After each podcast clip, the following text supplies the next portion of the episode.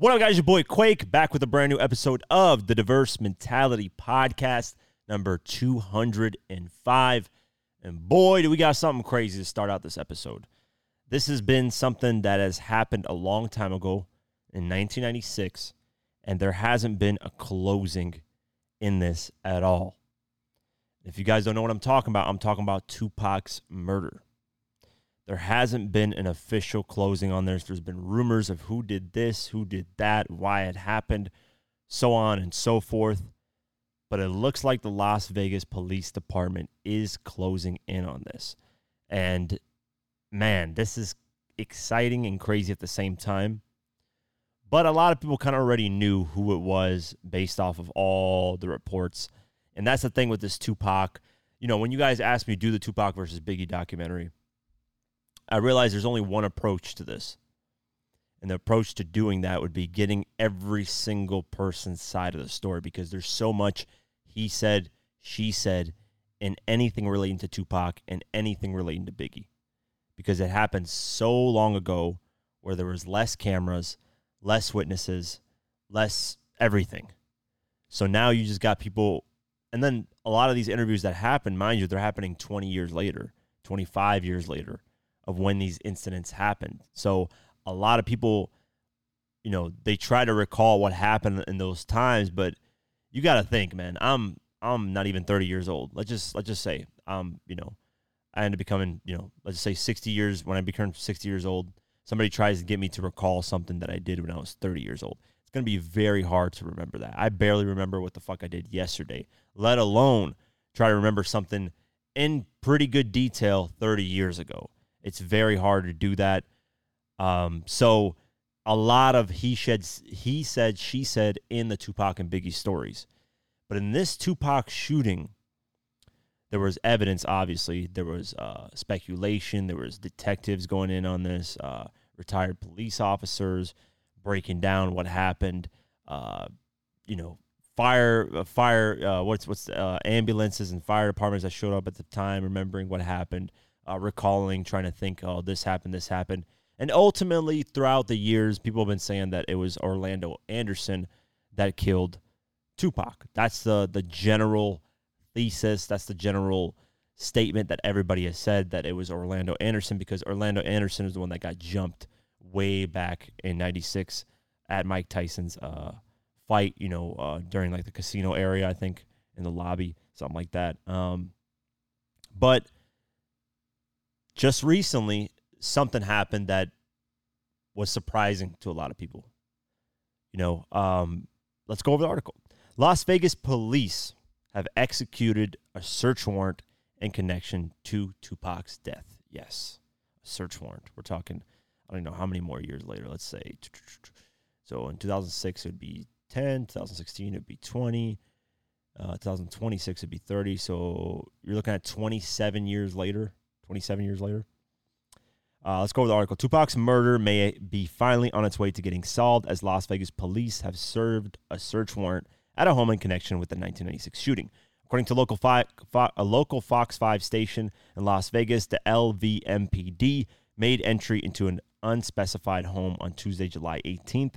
No, no, no further details have been released as of press time. This is a developing story. Well, you know, course, when this came out was on Tuesday. Well, today is Wednesday as of this recording. So they are they have released a little bit more information. And according to uh the the 8 8 news now, the search warrant home is that of Keefe D. Well, it's actually Keefe D's wife. Uh, and they're saying the cops are looking into D's wife's home. And according to 8 News Now, the search warrant executed on property in Henderson, Nevada on Monday, July 17th involved Keefe D, the former gang member and uncle of Pac's alleged killer, Orlando Anderson. Police reportedly searched the home for personal notes, photos, and other documents related to the rapper's death, although it's unclear if they retrieved any items of interest.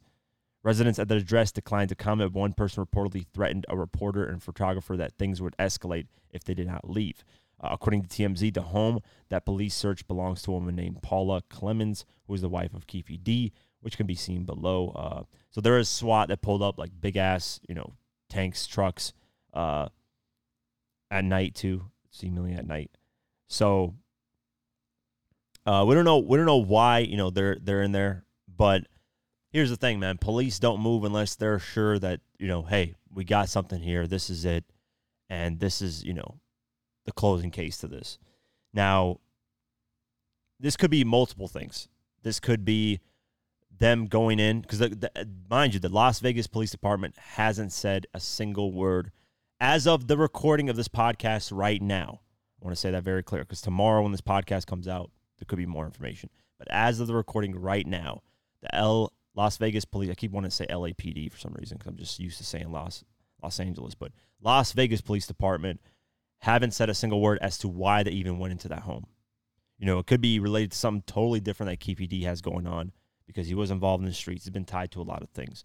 So it could not be anything related to Tupac, but they're they're they're everybody's pointing it towards Tupac because obviously that's the biggest the biggest thing, and you know that's what mostly people are going to know. So if you don't know who Keefe D is, he's been in the streets for a while. He's been involved in a lot of hip hop stories, and he was he revealed himself that he was in the car the night that Tupac got killed. He was in the car that was shooting at Tupac. Now, uh, he's saying he was in the passenger seat, the front passenger seat of the car. Uh, Orlando Anderson was in the back, and then the other guy's name, which I forget. Uh, what's his name, man? Wish I remembered everybody's name. But the other guy that was there, there was another guy in the back seat, and obviously the driver. Keefe D what people don't realize is he admitted to being in the car and admitted to being in a shooting shooting of the car and admitted to having something to do with Pac's killing back in 2009 to uh, detectives. But he did, you know, they they did they had an agreement that if he admitted to it that he wouldn't get incriminated for it. So uh, they couldn't really do anything with the information. They just wanted him to tell the story straight up of what happened, and they couldn't incriminate him for that. So that happened in 2009. A lot of people didn't know about it though. It wasn't really like anything major or huge.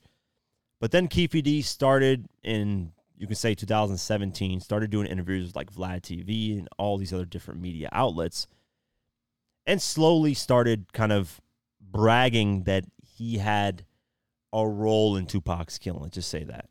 You know, that hey, you know, I I a lot of people say I'm just in the car, but I kind of, you know, had a little bit more to do with it. You can tell in a lot of the interviews he's kind of he's kind of revealing more and more information about things and yeah man it's a dumb move to do because now look what's happening you know the las vegas police department have probably been keeping an eye on Keefe the whole time and watching every single interview he's been doing he just had a recent interview with uh, i believe the art of dialogue shout out to them um, recently like a month ago even with vlad tv like probably two months ago he had one with vlad tv as well and he's talking more and more about the Tupac shooting, which is the dumbest thing you can do. You know, you're 60 years old. You know, man, you don't want to you don't end up going to prison for something that happened that long ago. And especially being that old and going to prison. It's just it's not worth it. I mean, your freedom's way better. He even wrote a book about it. So he's trying to like get clout and cash in on everything that that happened a while ago because he's the only one out of the four people in that car that was shooting at Tupac that is still alive. Orlando Anderson got killed uh, to a gang related thing that had nothing to do with Tupac in 1998, I believe. Maybe 99. Yeah, 1998, he died. Uh, and then the other two guys as well passed away. So uh, he's the only one that's alive besides Suge Knight, but Suge Knight was in the actual car that was getting shot at. Um, he's the only one that's alive that could actually, you know, be like, hey, this is what happened in the story. So there is a Death Row Chronicles uh, BET documentary where they ask him, "Hey, like who who's the one that shot him?" Uh, you know, in the back seat because because D has always revealed that it was somebody in the back seat that shot, and it was Orlando Anderson and the other guy. I forget his name. Um, he always said that it was somebody in the back seat that shot uh, Tupac. So let me see. Let me actually see if I can play this a little bit without getting copyright. Yeah, so right here they ask him. play a little bit of this so you guys can hear this. Very interesting. You said the shots came from the back. Big Dre, Orlando. Who shot Tupac? Keep it for the code of the streets. It just came from the back seat, bro. he got asked, "Is it Big Dre or Orlando Anderson who shot Tupac in the back?" And he simply responded with a little smirk on his face, "Going to keep it for the code of the streets. It just came from the backseat, bro." So, I I I don't know why, man. The way Keefe D is answers a lot of these questions when you watch these interviews, it makes me feel like he's the one that actually shot Tupac. Because here's some new information that came out. I don't know if this is very new information, but I know I heard about it recently, so I don't know how how new information it is. But one of the witnesses during the night of Tupac's murder said that the hand that came out and shot was wasn't a slim hand because Orlando Anderson was a very slim person. It was a lot, you know, fat as a thicker hand that came out. Keefe D is a pretty, pretty, pretty thick guy. So his hand, I, I could totally see from the passenger seat him shooting because he wasn't driving. So, um, I, I, I don't know, man. I got this weird feeling that it was Keefe D that did it, and Orlando Anderson is kind of getting the blame for it because he died. So you can't really investigate somebody that's already dead. You know, there's nothing they can prosecute on that. So Keefe D's kind of just like yeah, he's like doing these interviews and kind of like slowly telling us that like, hey man, it's kind of me, but it's just I'm gonna point it to Orlando Anderson because I don't want no issues. That's the vibe that I'm getting. I'm not saying he did it. I'm not, you know, unless the Las Vegas Police Department confirm it. You know, it's all allegedly at this point. So, yeah, it, it's a crazy, crazy story, man. It still baffles a lot of people. It's still interesting to a lot of people. The story is still interesting when it comes to Tupac and Biggie. Uh, you know, there's so many different things that could have gone on at the time that would have made Tupac still be alive today. Like had certain things happened, and there's so many different stories. That's what I'm saying. This is why the Tupac versus Biggie documentary. Whenever I do start to do that, it's gonna take me forever because there's so many different stories that you got to tie and get every person's you know point of view and you know side of the story because you don't know who's telling the truth and who's not. It's so mixed up at this point. Um, you know, there was a story that you know when when when uh, even Keefe D said this that when Pac when they were shooting, Pac tried to get in the back seat of the car, and that's where a lot of the bullets hit him. You know, and uh, that's why he died because had he just stayed low, that he probably would have still been alive. But even here's the thing: so, um, even when Pac was in the hospital, basically on life support, uh, they got rid of like a lung he was missing like one whole lung. They got rid of like a finger. Uh, his head was swollen up. Like they revealed so many details that like Pac was like barely surviving. That had he survived through this, he wouldn't have a lung. He wouldn't be able to rap anymore. Uh, you know, he'd be missing a finger. Uh, you know, and I think Pac's mom, you know, took him off life support because she said that this is what you know a lot of people have said that she said that he Pac is a prideful person. He just wouldn't be able to live his life, you know, the way he would want to have had he survived that. So, you know, a lot of people say had he survived that, you know, have been good and fine. Nah, man. A lot of people forget that when you get shot, there's a lot of things that could go wrong, and you could never be the same as you once were. And that's the same thing with Nipsey Hussle. When he got shot, you know, the first bullet hit his spine. So that means immediately, had he survived that, he would never be able to walk again.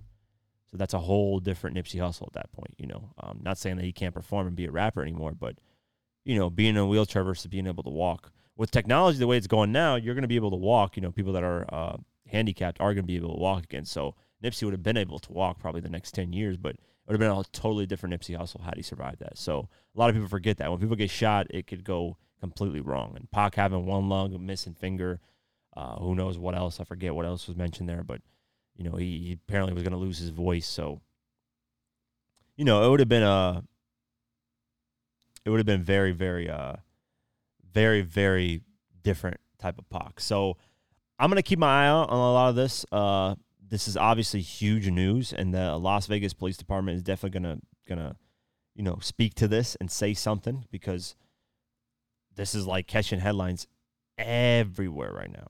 It's like the biggest, one of the biggest stories that's out right now.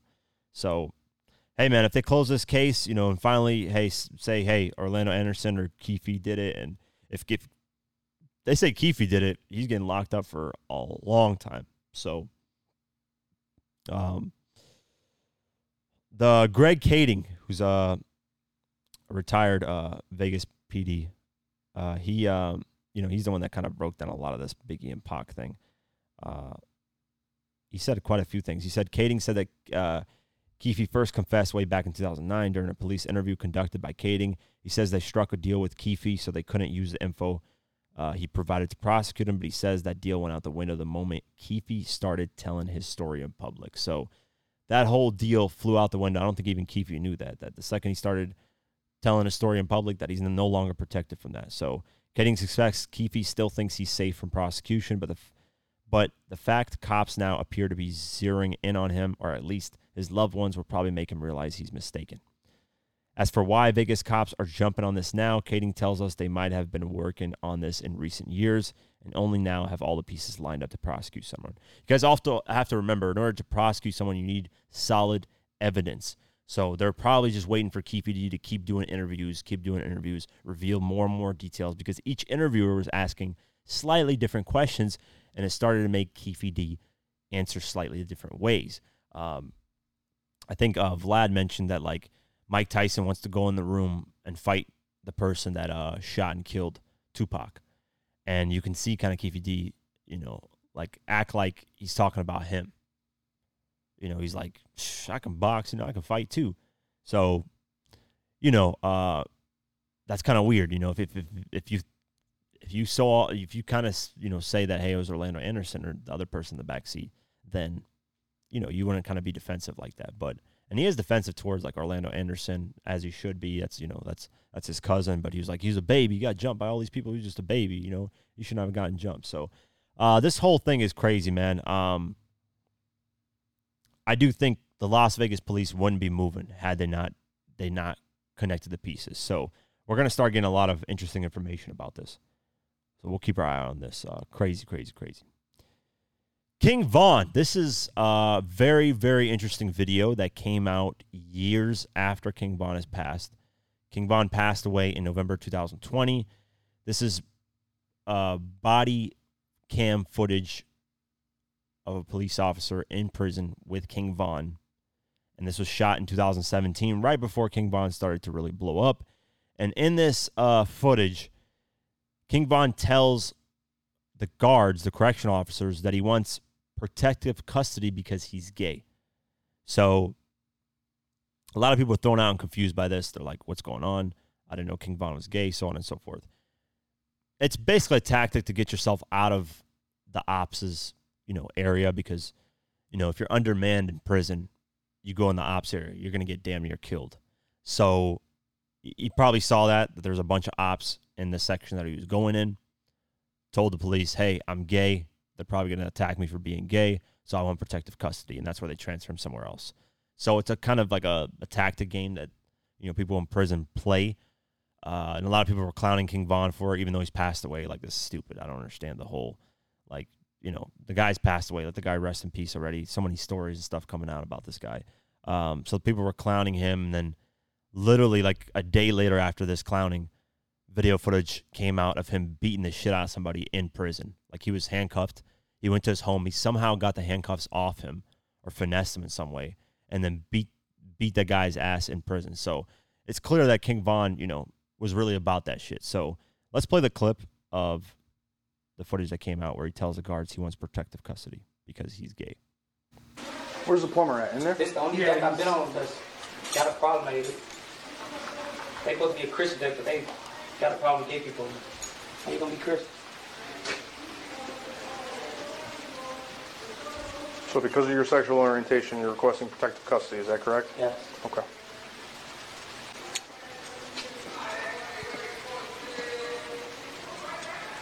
Bye, Josh.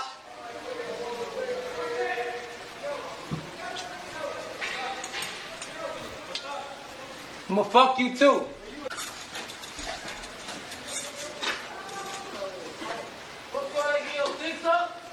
They trying to let me suck they dick. So, you know, a lot of people were clowning him for it, saying this is, you know, weird, blah, blah, blah, being homophobic. I don't really see, I can, I understand. I'm not, I've never been in prison. I'm not a gang guy, none of that shit. So I've never been in prison, but it's, it's clear as day. It's a tactic to get out of that whole situation, figure out a different way.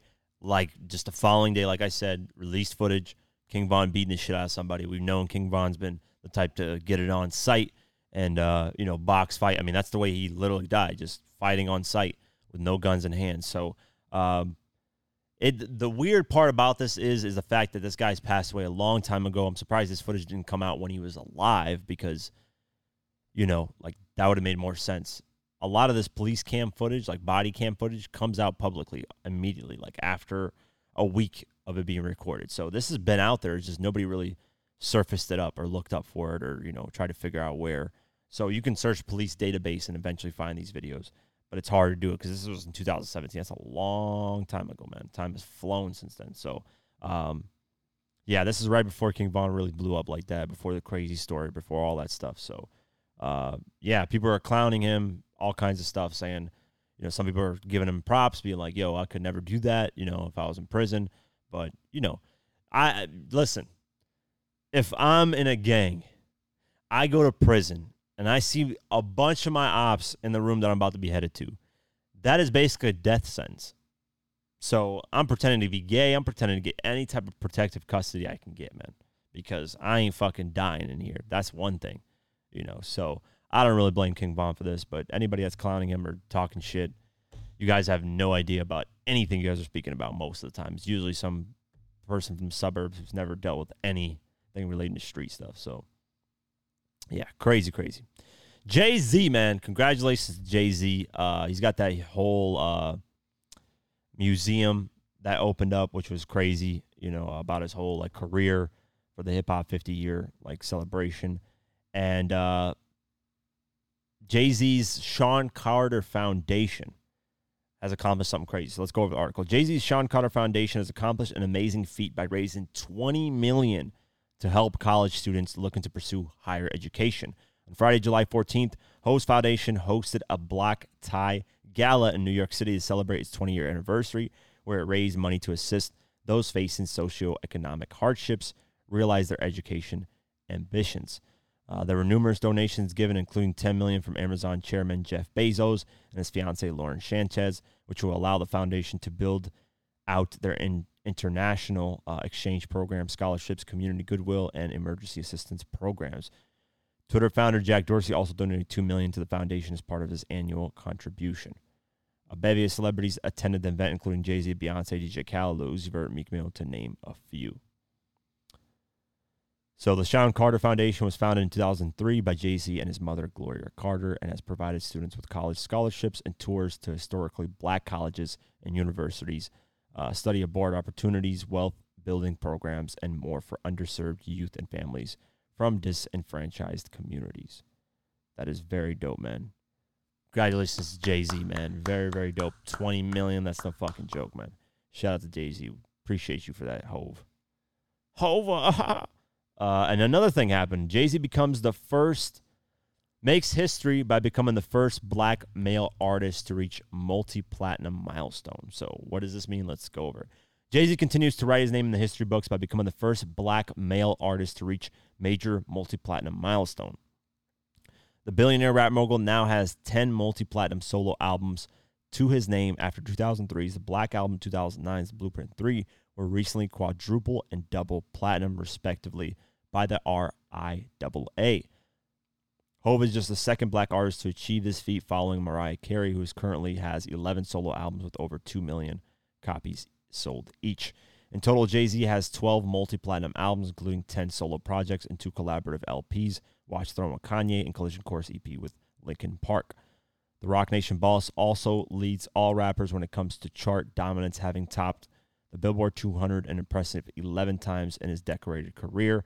That record may not stand for much longer, though, as the ever prolific Drake tails closely behind with 12. So, uh, yeah. Shout out to Jay Z. Um, let's see. So, yeah, the Black Album went uh, quadruple platinum, and Blueprint 3 went double platinum. So, this, you know, the RIAA really goes down to updating, you know, their certificates because a lot of artists don't get their certificates updated. So it's good that Jay Z is getting his getting his constantly updated. Uh, and don't get this confused. You know, uh, it's very clear that Eminem's gotten this already, but this is about black. We're not Eminem is white as it gets. So That's the different thing. 'Cause I know somebody's gonna comment something like, "Oh, Eminem already did this." Eminem ain't black, man. So just get that shit out the way, man. talking like Chris Tucker whenever I talk like that. But shout out to Jay Z, man. Another accomplished, uh, amazing accomplishment. And you know, a lot of people think I hate on Jay Z or I'm this and that, and I, you know, shit on him. I don't. You know, like I said, man, he deserves some of the biggest praise ever in hip hop. Longevity, consistency. Just look at this. You know, double platinum, triple platinum, whatever the case may be. Um, I just, you know, I point out the obvious. That's all it is. So uh, I do think he gets overpraised for a lot of things, you know, but that's a whole different story. I do think he deserves praise, but a lot of it's kind of overhyped from some things. You know, this deserves huge praise. This is a huge milestone feat. The donation, 20 million, deserves huge praise. But some other things, it's like, eh, you guys are kind of overdoing at this point. So, uh, but that's, you know, Jay Z's hip hop's media sweetheart. So, of course, he's going to get all the praise and love.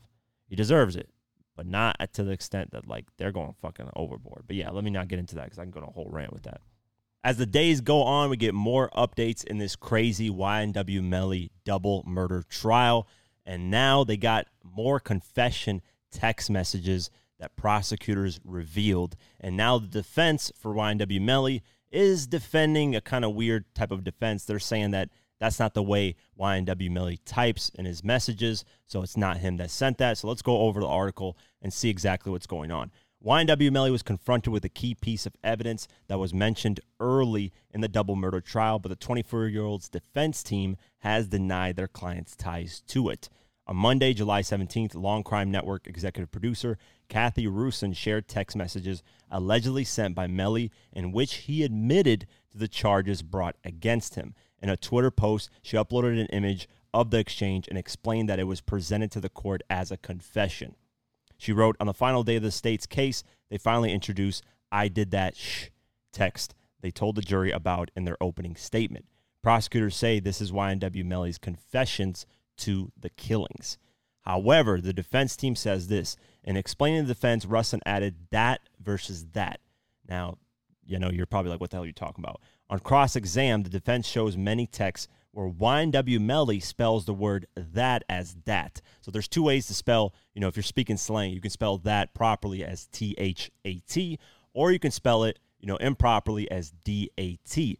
And they're making uh, the defense that defense is insinuating that whoever typed that T H A T wasn't their client because that's not how YNW Melly types that. He spells it as D A T. So that that you know, it's harder to kind of when you're saying it, it doesn't really make sense, but when you actually word it out, explain it, it makes sense. So, following a brief hiatus, the legal proceedings returned last week in Broward County. So, last week, uh, the defense objected to disparting text messages between their client and his mother being read aloud on court. On Wednesday, July 12th, David Howard made the case before John Judge John Murphy. There are a number of mothers on the jury who may be inclined to convict just because they have heard irrelevant, unrelated conversations between Mr. Demons, aka YNW Melly, and his mother. He said he is calling her the B word and all sorts of manner of disrespect that is clearly off putting to anyone.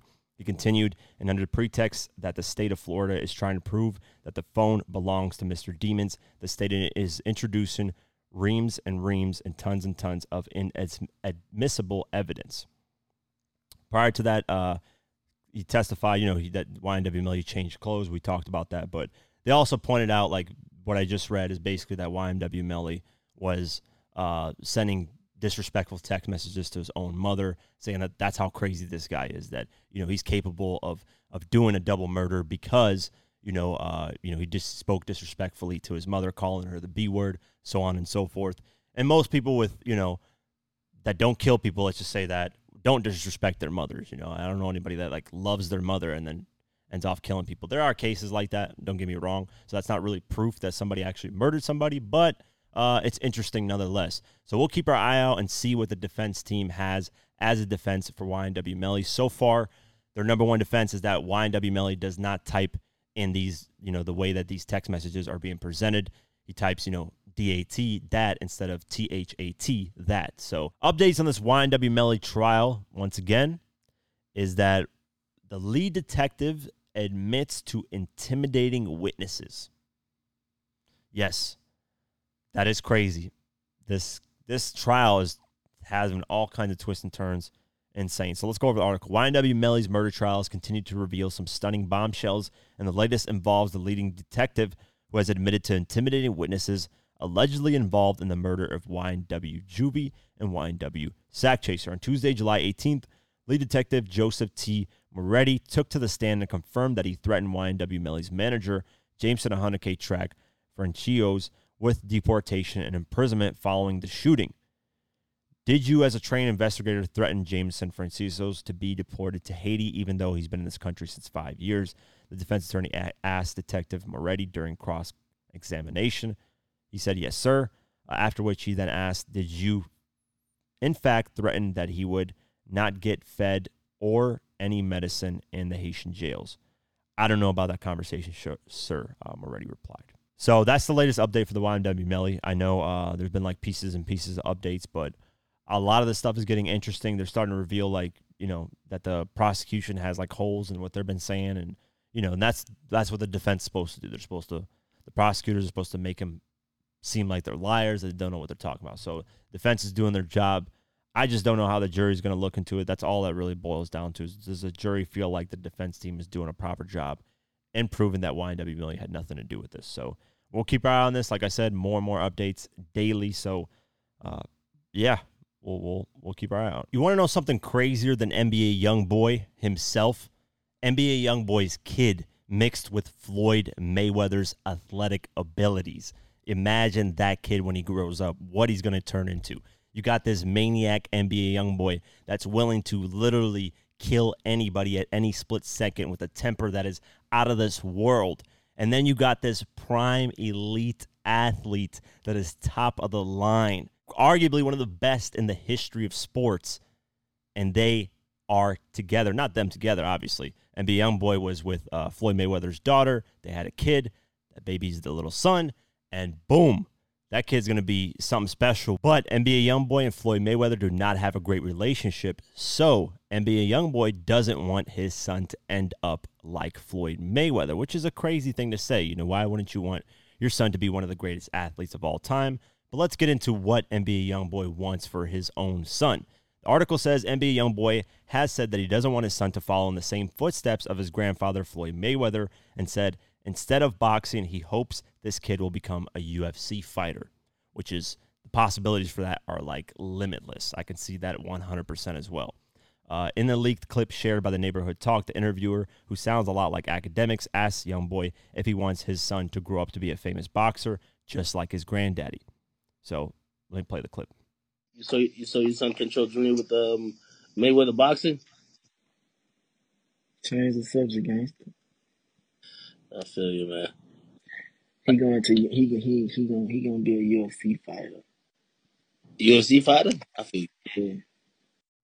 So, a UFC fighter is a hell of a fighter. If you look at videos of this little kid, this kid is already getting trained to be an insane boxer. I mean, Floyd's with him damn near every day. He loves the kid, and the kid is so excited. You can see him in the ring. He jumps up and down and starts punching the air. Like, this kid is going to be bred to be probably one of the best sports boxers or UFC fighters of all time, man. I can just see it. The combo between them two is just a deadly ass combo.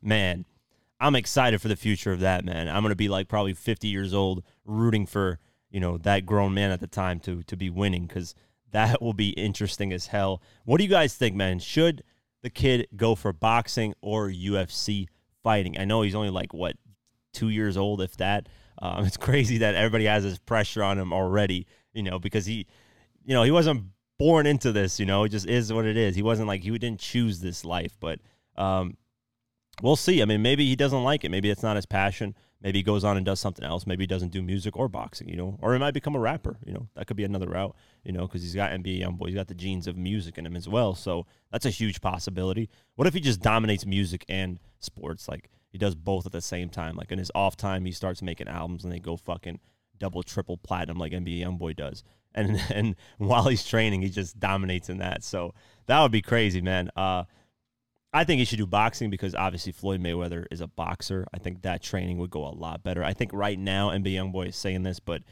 you know, once their relationship gets repaired, which I I think in due time it will. Uh, it wouldn't make sense for them to hate each other this whole time. Floyd is happy though. Floyd, like if you ask Floyd, he said, I remember him saying this in an article. He said, I'm proud of NBA Young Boy, a very, very talented young kid, one of the biggest artists as far as music. He's got a cult like following. I look at him just like one of my sons. I only want the best for him. So Floyd has never really spoke out uh, anything negative. Uh, NBA Young Boy has has said some pretty negative shit. Uh, he continued and said, I feel like NBA Youngboy went away for a while. I like to say went to college for a little bit. He's back, and I'm proud of him. I'm proud of my daughter. I only want the best for NBA Youngboy. I'm going to continue to push him and push her for both of them to be great.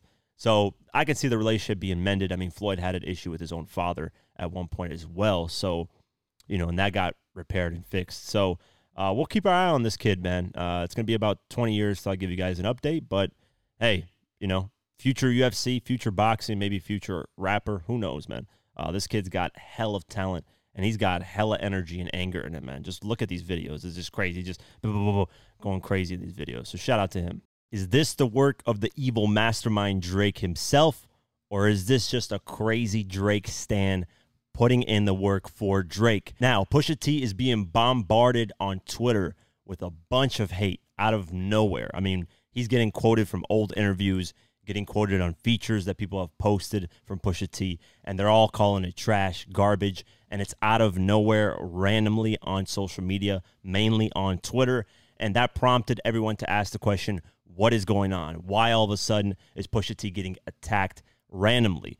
Well, if you don't know on Twitter, you can kind of purchase bots to kind of maneuver or sway the opinion of people it's nothing that's really that hard to do. It's, it's quite frankly scary because it can sway the opinion of a lot of people thinking that this is actually what people think, when in reality, that's not what they think. It can happen in politics, it's happened. It can happen in music, lots of different things. That's why I always say reality is the best fact checker. Go to the concerts, see are people actually pulling up look at the numbers in terms of album sales, not just streams, because streams can be manipulated in their own way, which is damn near a sucky part about what's going on in today's music industry. But let me go over the article. It's kind of interesting of what's going on. Pusha T and Drake certainly have no love for one another, so much so, in fact, that a recent Twitter bot farm attack against the Clipse rapper has left Drizzy shouldering the blame. So a lot of people are saying Drake is behind this. It could be a fan, though. I'm not going to put this 100% blame on Drake could be a huge Drake stand that just decided to put up money to get all these bots to come out. And I don't know if it costs a lot of money. If anybody knows the price of them, leave a comment below or something because I don't know how much that would cost. Uh, in a series of tweets fired off on Sunday, July 16th, Pusha T has been accused of everything from lying about pushing Ye to having uh, flow as dry as the Sahara Desert to loving the smell of kids' bicycle seats. That's insane. The tweets, which were mostly quote tweets and a post made by Rap TV, all mention the Virginia native in a disparaging way, even though the post in question is about Yeat and Lil Uzi Vert's song, which recently went certified gold. So think about that. There's a bunch of hate on Pusha T on a tweet that has nothing to do with Pusha T. So clearly they're bots just off that alone. So um, it didn't take long for fans to speculate that no other than the Sixth God might be behind the cyber attack. Check out the stream of Twitter bots' insults, along with fan reactions and speculations of the perpetrator of the attack below. So, a lot of people are accusing Drake of this. Obviously, um, he is on tour right now, so it's kind of a good time to do it. You know, if you're like, oh shit, let me see if I can get away with this. I'm on tour, so people won't think I'm online.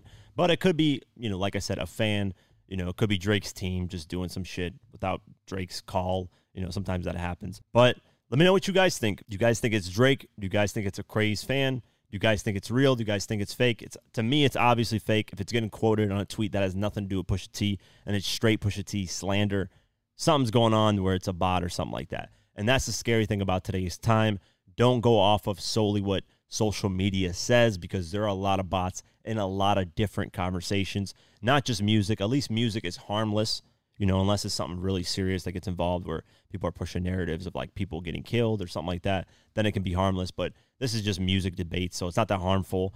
Uh, in terms of other ways like politics, uh, swaying the you know decision of voting, all that stuff, it's happened. There's insane bots that pop out when something gets posted. There's bots that come out and say, "No, this is not the case. This is false." When in reality, they're just all bots, and you know, regular people actually argue with these bots. So it's a scary time to be on social media. And a lot of things are going to get manipulated and skewed as time goes on because technology is going to get better. AI is going to get there, and it's going to get we're going to get like face deep fakes with faces, voices that don't aren't from the original people. So it's going to get really scary as time goes on. It's going to get worse and worse as time goes on. Hopefully, there's there's ways to detect that. Hopefully, these social media outlets point out you know ways to detect this or ban these type of bots. Find out ways to maneuver through them. So. Uh, we'll keep our eye out and see if Pusha T responds to this or if Drake, you know, comes out and says, "Hey, this wasn't me. I don't know what the hell's going on." So, because Drake gets a lot of blame for a lot of stuff, which you know, some of it's warranted, some of it, you know, if you can't prove it's him, there's no way that you know you should accuse that he's the one that's doing it. So we'll keep our eye out, and this is the never-ending saga of Pusha T versus Drake. Billboard Hot 100. I know I didn't do the new music and album sales last last episode. I totally forgot. It just slipped my mind, but we'll continue it on Billboard Hot 100. I know Nas is dropping Magic 2 featuring 50 Cent, uh, you know, on his album, and so I might do a live stream Thursday night. So by the time you guys hear this episode, it'll probably be uh, live stream. I might do it. I'm really busy right now with these documentaries. I'm trying to get finally started and going. So uh, maybe we'll see how I'm doing Thursday night and if I, you know, have the time to do it. So let's go over the Billboard Hot 100. Morgan Wallen is back at number one with Last Night. Um, yeah, this song is just back dominating. You know, uh, you had Olivia Rodrigo take it down for a week, but that dropped down to number three. So Luke Combs with Fast Car number two, Olivia Rodrigo Vampire number three, Calm Down Rema Selena Gomez number four, I Can See You Taylor's version number five debut, Flowers Miley Cyrus number six, Fuck You Mean Gunna number seven. That's Gunna's records climbing up. All My Life Lil Durk number eight, Cruel Summer Taylor Swift number nine, and Karma Taylor Swift number ten. Uh, two SZA tracks, Kill Bill and Snooze number eleven and number twelve. Uh, favorite song, Toosii number 13. Creeping Metro Boomin number 14. Uh, going down here, a lot of Taylor Swift songs. She drops her version of her album, so lots of Taylor Swift songs. Yeah, lots of Taylor Swift songs. Damn, she's she's basically got the whole fucking charts here. Uh, Search and Rescue, Drake number 43. Barbie World, Nicki Minaj, Ice Spice with Aqua number 49. Latto, Cardi B, Put It on the Floor again, number 54. Chemical Post Malone, number 55. Flooded the Face, Lil Uzi Vert, number 60. Princess Diana, Ice Spice, Nicki Minaj, number 64. Peaches and Eggplants, Young Nudy, 21 Savage, number 70. Stand By Me, Lil Durk, Morgan Wallen, 71. Lil Uzi Vert, Nicki Minaj, Endless Fashion, number 76. Young Thug, Drake, Oh You Went, number 78. That's probably going to go up because they just dropped a music video for that. So I'm expecting that to go up next week. Uh, FendiDa Rappa with Cardi B, Point Me To, number 82 debut. Uh, the Baby Shake Something re entry at number 86, probably because of that remix they dropped. So that's cool. Um, yeah. See You Again, Tyler the Creator, number 97. Pound Town 2 with Sexyy Red, Tay Keith, and Nicki Minaj, number 96. Fight the Feeling Rod Wave, number 98. Yeah, so that's the Billboard Hot 100. And that's it for today's episode of the Diverse Mentality Podcast. Stream us, Spotify, Deezer, Pocket Cast, all that. I appreciate you guys. Those on Patreon, hope you guys enjoyed the Give It Your Die Trying Uncut documentary, as well as the people that won the contest.